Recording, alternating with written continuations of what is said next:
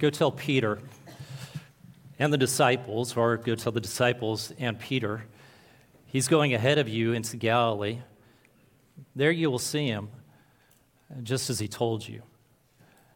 Uh, these were the instructions given to the women who were the first to discover that death could not hold Jesus down.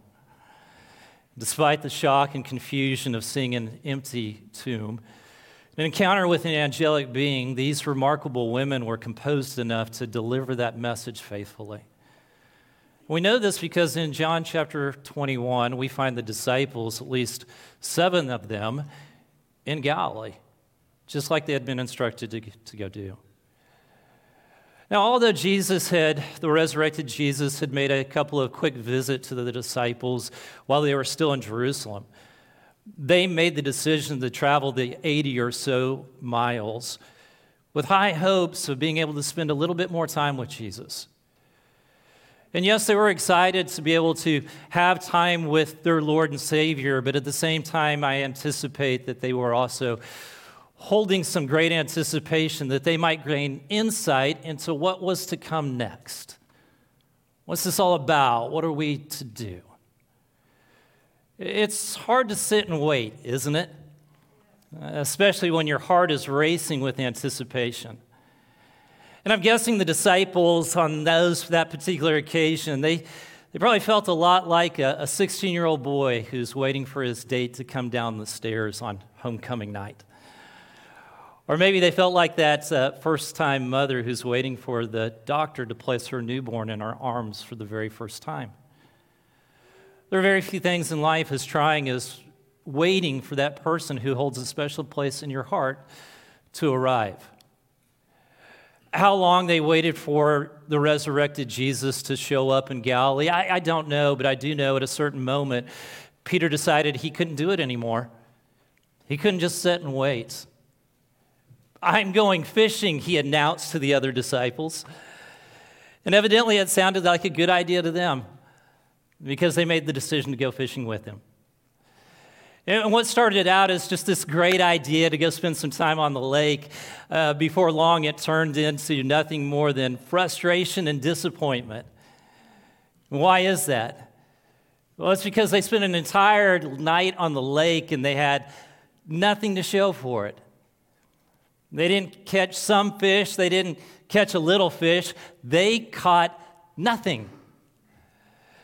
I, I, have a buddy who once shared with me that he finds so much joy in fishing that it doesn't matter to him if he catches anything or not. I don't get that. I get bored after about 15 or 20 minutes. About enough. But I, you can feel that way, I suppose, if fishing is just a recreational hobby. But if it's your business, if it's money in your pocket, if it's food on your plate, if it's a roof over the head of your family, then there's no fun to be found in being completely shut out. So I imagine as that prime time for fishing began to turn into a brand new day, frustration. Frustration was just a part of their, their life at that moment, and weariness began to fill their, bo- their bones. And if being shut out wasn't bad enough, there was now some guy on the shore who was, well, he was questioning their lack of success. Friends, haven't you any fish? He called out. But, but he didn't stop with a simple question. He then offered a suggestion, and the suggestion was this throw your nets on the right side of the boat, and there you will find some. And why these professional fishermen decided to take fishing advice from a complete stranger, I don't know, but it's a good thing they did. Because soon after taking that advice, they had so much fish flopping around in their net that they couldn't haul it into their, their boat. And with that turn of fortune, John began to realize that the stranger on the shore was no stranger at all. We read these words in John chapter 21 and verse 7. Then the disciple whom Jesus loved said to Peter, It is the Lord. How did John know that? Had the morning mist dissipated to the point where they could finally make out who was standing on the shore? Had the boat moved in close enough to shore that they recognized the one who was calling out to them? Perhaps, but I don't think so. I tend to believe that John realized it was Jesus before he even caught sight of him. And why was he able to be able to, make that realization? I believe it's because of this, because he had been in this situation before. Three years earlier, he had spent an entire night on the lake and he didn't have anything to show for it. And on that particular occasion, Jesus said to those disciples, Here's what I want you to do I want you to take out your nets, I want you to throw them into the deep parts.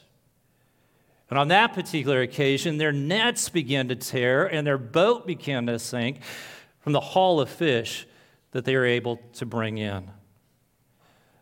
You see, it was John who understood that it was Jesus who could turn a night of nothing into a day of abundance a night of frustration into a day of celebration.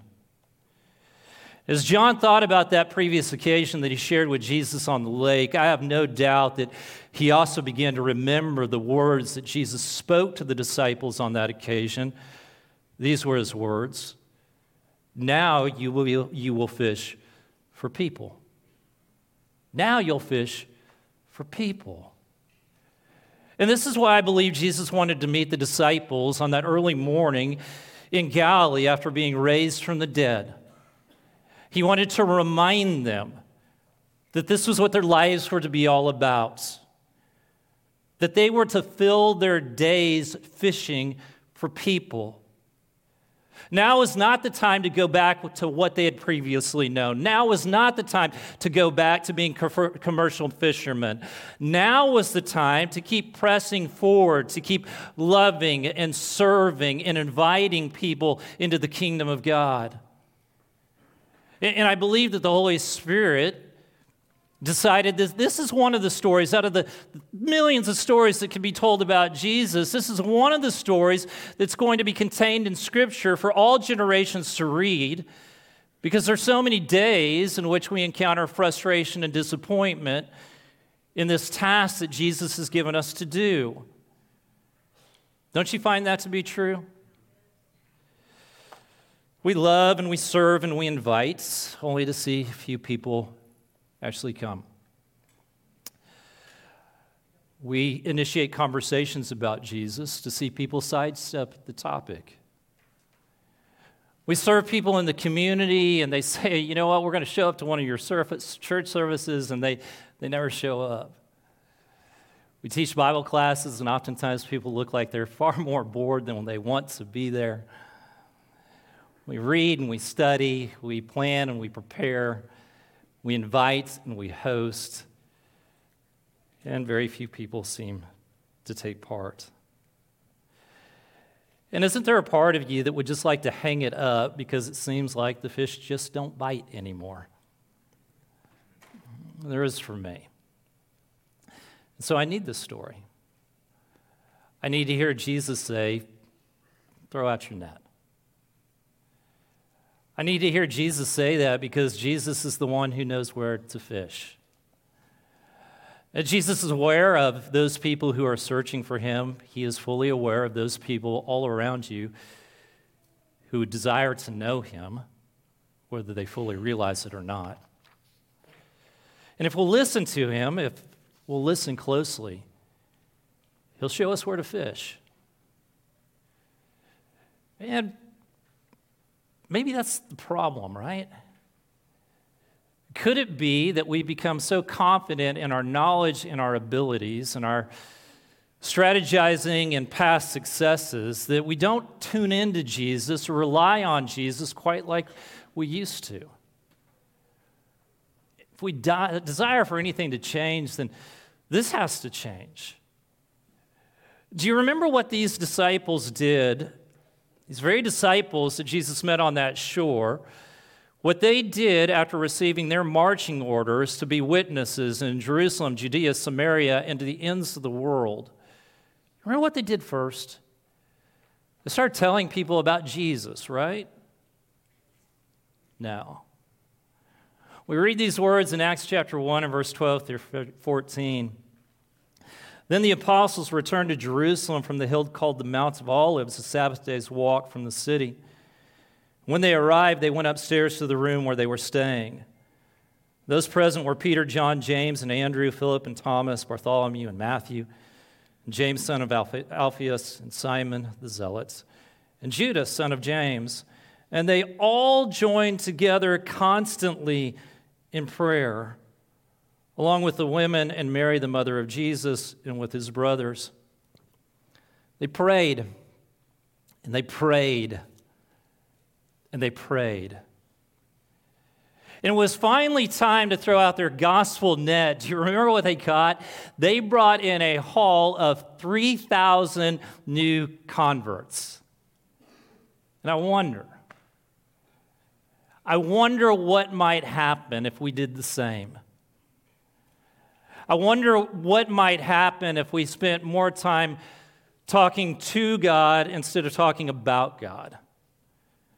I wonder what might happen if we spent more time on our knees instead of around our tables coming up with strategies. I wonder what might happen if we spent more time listening to the Holy Spirit than listening to the latest author or the hot new podcast that's out there. Out there.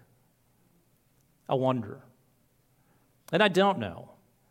I don't know, but I do know this that it, it couldn't hurt anything, right? If we followed their example and prayed and prayed and prayed. And so let's do that for a moment. Let's pray. And here's what I'd like for us to do. We do it occasionally, but I'd like for you together with three or four or five other people that are in your area to spend some just a few minutes in prayer. But please, let's not make this a time about praying for those who are sick physically. Let's not spend the time praying about the current stress on our life. Let's pray about fishing. Let's ask the Holy Spirit where and how He wants us to fish. Let's ask the Holy Spirit to bring to mind those people that Jesus is preparing to receive the good news of His life, death, and resurrection. Let's pray specifically for the Explore God initiative that will begin next Sunday morning, in which over 100 plus churches in this Bay Area will be talking about big questions of life and hopes that people will come to know Jesus Christ. Let's pray those types of prayers for just a few moments. Now, I know this can be kind of a strange, unsettling experience for those of you who are guests, or maybe it's your very first time, and we want you to feel completely at home. And so, those of you who are members, please take a look around, and if you see someone you don't know, please invite them to join you and your friends as you begin to pray. And then, also, guests, please know this, and this goes for members as well. If you don't feel comfortable participating, you don't have to say a word. Uh, just spend time listening to others pray. And if you are really, really introverted, which I understand, we don't want you to feel put on the spot. And I say this in sincerity, it's not a joke. There's coffee and there's tea in the Welcome Center. Feel more than welcome to step in there for just a few moments if you would prefer. You'll see on the screen what we're doing, uh, and maybe that would give you a sense of peace. And so if you need that, please do that at this time. But for the rest of us, let's stand and let's spend just a few moments in prayer uh, together.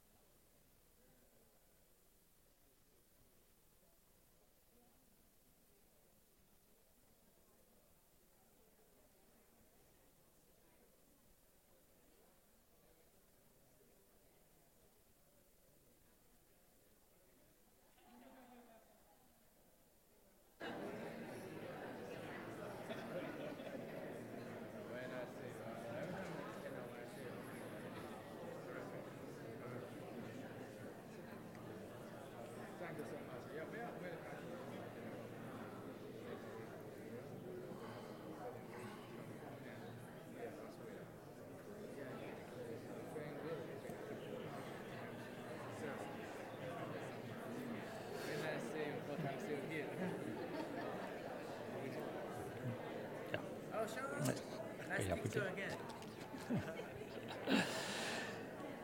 As you draw your prayer time uh, to a close, please listen to these words of the Apostle Paul. Devote yourselves to prayer, being watchful and thankful. And pray for us too that God may open a door for our message so that we may proclaim the mystery of Christ for which I'm in chains. Pray that I may proclaim it clearly as I should be wise in the way you act towards outsiders. Make the most of every opportunity. Let your conversation be always full of grace, seasoned with salt, so that you may know how to answer everyone. I have a favor to ask of you. Would you be willing to spend at least 10 minutes a day for the next 30 days praying again for the Holy Spirit to show you, show us where and how to fish? praying for the Holy Spirit to show you and to show us how to best serve our community and the world. praying for the Holy Spirit to show you and us who He specifically has in mind to reach for the glory of Jesus Christ. If you'd be willing to do that, I'd like to ask you to please take out your phone and set an alarm for 7:30 in the morning or 7:30 in the evening or both. When you hear that alarm go off, may it be a reminder to you that this is now the time to pray about those things that I've just mentioned. As you spend those 30 days in prayer, here's my anticipation because I believe the Spirit is faithful. I believe the Spirit will begin to impress some things on your heart that you need to hear and we need to hear. And so I want to ask you at the end of 30 days, just during those 30 days, be jotting those observations, opportunities down but then at the 30, end of 30 days, would you please email those to me? Uh, we'll enter into a season of beginning to plan for next year before too long. And I, would love to have just kind of the, what the Spirit's saying to all of us as a community. What's it look like for us? Where do we go next? How we best reach this community? And so let's spend some time praying about that and thinking about that and listening. Now, one word of caution if the Holy Spirit gives you a lot of things that everybody else should be doing, but He doesn't speak directly to you, that's probably not the Holy Spirit, okay? should be a word for you and us as well. Now, just in case an alarm's not enough, here's what we're going to do for the next 30 days. We're going to send out a text message every single day. And it's going to say, pray, listen, notice, share. Pray for God to work. Listen to the Holy Spirit as He directs. Notice opportunities, insights. Share by speaking about Jesus and, and serving.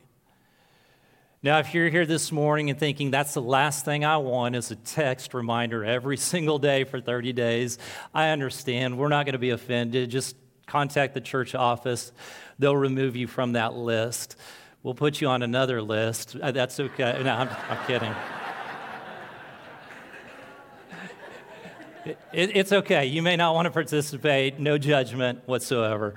Uh, if you do want to participate, I, just, I want us to do this as a family. Uh, I want us to listen closely as a church. And so I hope you will participate.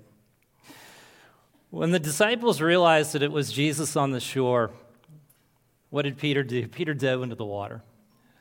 He began to swim, swam the hundred yards or so to the shore. While everybody else, they brought in the boats and all the fish. Once arriving on that shore, guess what was waiting for them?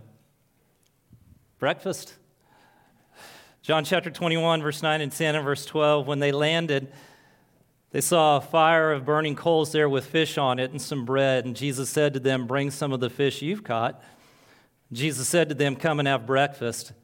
Now, none of the disciples dared ask him, Who are you? They knew it was the Lord.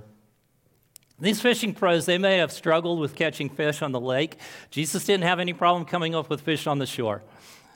And to me, that's a beautiful reminder. It's a beautiful reminder that Jesus isn't going to have any trouble at all reaching people. He's just not. I like that. I like to know that this whole Christian enterprise thing, it doesn't rest on my shoulders. It doesn't rest on your shoulders. It doesn't. Jesus has this completely under control. As Jesus told Peter on another occasion, he said, I'll build my church, and the gates of Hades will not overcome it. And just everybody relax. I've got this under control. This kingdom of God thing, it's, it's here, it's now, it's moving, it's going to be accomplished. I've got it. But I'm inviting you to be a part of it. Amen. And I want you to participate, and you have something to offer and to share and to give, and you get to be a part of the joy of being part of what God's doing in our society, in our community, in our world. That's what our Lord and Savior offers to us. And I'm reminded that it is moving. While Christianity in this nation may be declining, there may seem to be a disinterest here and now, it is booming. It's taking off in so many other places in the world. I was listening to a podcast this week in which the presenter said this In Iran, it is growing at a rate in which it can be argued it has never been seen before in the history of the world. Can you imagine that? They say it's outdoing the house church movement that took place in China. It is phenomenal how the gospel of Jesus Christ is moving in that country. Jesus has got this.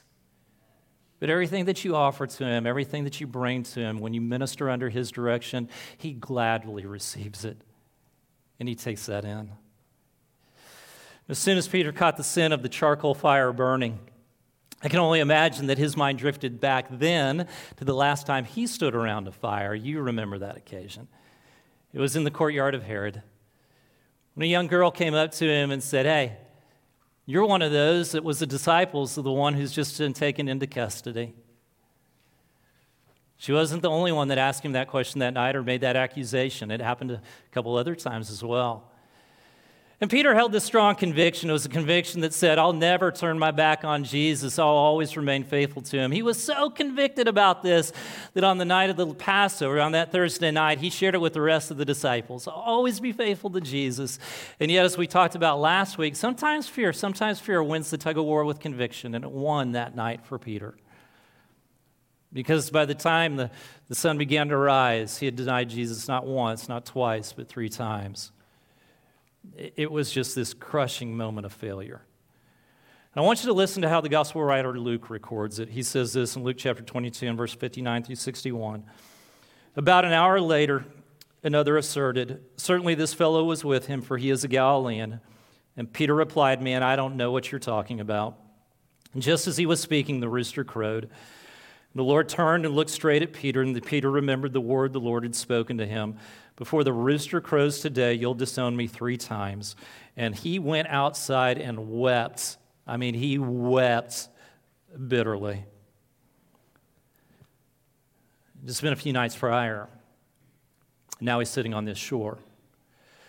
The charcoal fire is blazing and the fish is cooking, and Jesus is looking at his disciples and I imagine Peter, he is just feeling like he's sinking in shame and regrets. And it is not hard to identify with Peter, is it? Because we too have moments when we feel like we are taken under by the currents of past failures.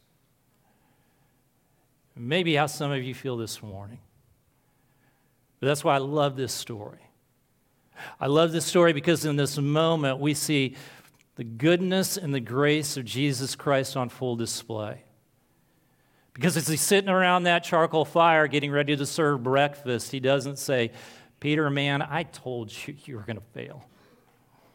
And he doesn't say, Peter, how could you after all that I had done for you? And Peter, how could you be so bold in making these proclamations you would never fail? And then you did. He didn't say any of those things. Instead, what he did was he asked him a question to launch him into a better future, an exciting future. And this was his question. You know it well. Simon, son of John, do you love me more than these? I've shared this with you before, but there's a lot of speculation, a lot of different opinions about what Jesus was referring to when he said more than these.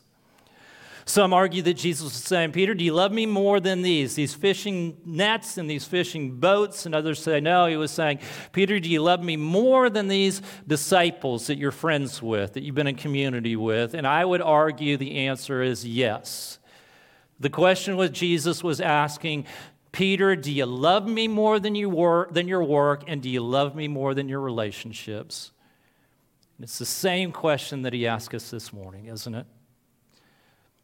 Is your love for me so great that all of your other loves, your career, your family, your hobbies, your relationships, all of your other loves come second to me? Do you love me that much? He asked that question, and then he asked it again, and then he asked it again. It was almost as if Jesus didn't believe Peter when he said, Yes, Lord, I do love you. And this stung Peter. We read these words in verse 17 Peter was hurt. He was hurt because Jesus asked him the third time, Do you love me? And he said, Lord, you know all things. You know that I love you. And Peter was right. Jesus knew how much Peter loved him. So, why did he ask him this question three times? I think for a couple of reasons. First, he wanted Peter to understand the weight of the commitment that he was making. That by making this commitment to Jesus Christ, he was ensuring the way he was going to die. That on that early morning on that shore in Galilee, Jesus made it very clear that if you make this commitment to me, if you truly love me, if you're really going to follow me into this adventure, here's where it's leading you, Peter. It's leading you to your own crucifixion. That's where you're headed. John chapter 21 and verse 18 and 19. Very truly, I tell you, when you were younger, you dressed yourself and went where you wanted, but when you are old, you will stretch out your hands, and someone else will dress you and lead you where you do not want to go. And Jesus said this to indicate the kind of death by which Peter would glorify God. And then he said to him, Follow me. Following Jesus always comes with a, a, cost. There's a, there's a price to pay. There's, it is for Peter, there was for Peter, there it is for us. It's going to cost you something. It should cost you something. It's going to cost you time, money, energy, cost you comfort, cost you finances. It's going to cost you something. It may even cost you your life. I shared with you a few weeks ago about the missionary. I've shared with you in the past about this missionary. We're helping sponsor some kids in India that he runs that orphanage as well as does all kinds of work throughout India. Shared with you in the Friday email a couple weeks ago. There's all kinds of persecution that has broken out in Manipur, India. This particular missionary, I just refer to him as GP. Uh, he asked that we don't broadcast it anywhere, and since we're live stream, we don't say his name. But when everybody else was saying it is too scary to go into that place to help those people, churches being burned down, lives being taken for the name of Jesus, GP says somebody's got to go into those places and care for those people. And so he went. He went to take food, he went to take money, he went to take medicine. He went into that place and he has faced persecution. He has had his life put at stake, but Jesus has been faithful and he continues to follow Jesus. Following Jesus will cost you something if you do it the way Jesus calls us to do it. But in the sacrifice, we glorify God. That's what he said to Peter. It's way you're going to die, but it's the way you'll glorify God. But I think there's a, rest, a second reason, perhaps more significant reason, that Jesus asked the question three times. Here's my hunch he was trying to help Peter put to rest his past. He was trying to give him the opportunity to build a new memory, to replace a memory of failure and fear with a memory of conviction, commitment, and courage. So he gave him the opportunity to state his love for him three times. You denied me three times. You're holding on to that. It's wrecking your life. You feel like you're drowning in this shame and regret. Guess what? We're going to replace it now with three times of you telling me just how much you love me. That's what he wants for you this morning. That maybe you, you come in here, you're holding some stuff, you've blown it in the past, it's there, you can't let it go. And Jesus says, just share with me. How do you feel about me this morning? Do you love me? Let's replace that past with where you are right now. Because right now is, is what matters. And each time Peter shares how he loves Jesus, Jesus then gives him a job to do. And it's phrased just a little bit different each time, but essentially it says, feed and take care of my sheep. And by giving him that job, he affirms to Peter, you still have a place in the kingdom of God. You still have a place in this work that I'm doing. And that's why this story is here this morning, because those words are for Peter, but they're also for us, they're for every person who's blown it in the past, who is still haunted by the past, but still has a heart for Jesus. Jesus says, You still got a place in my work. There's still more I want you to do. What is the Jesus you want us to do? I want you to fish, and I want you to feed. I want you to take care of my sheep. I want you, I want you to tell people about Jesus, and I want you to serve people. That's what I want you to do. So I just leave you with this question this morning How can you best do that this week? How can you best do it this week? Who can you tell about Jesus? And who needs your care?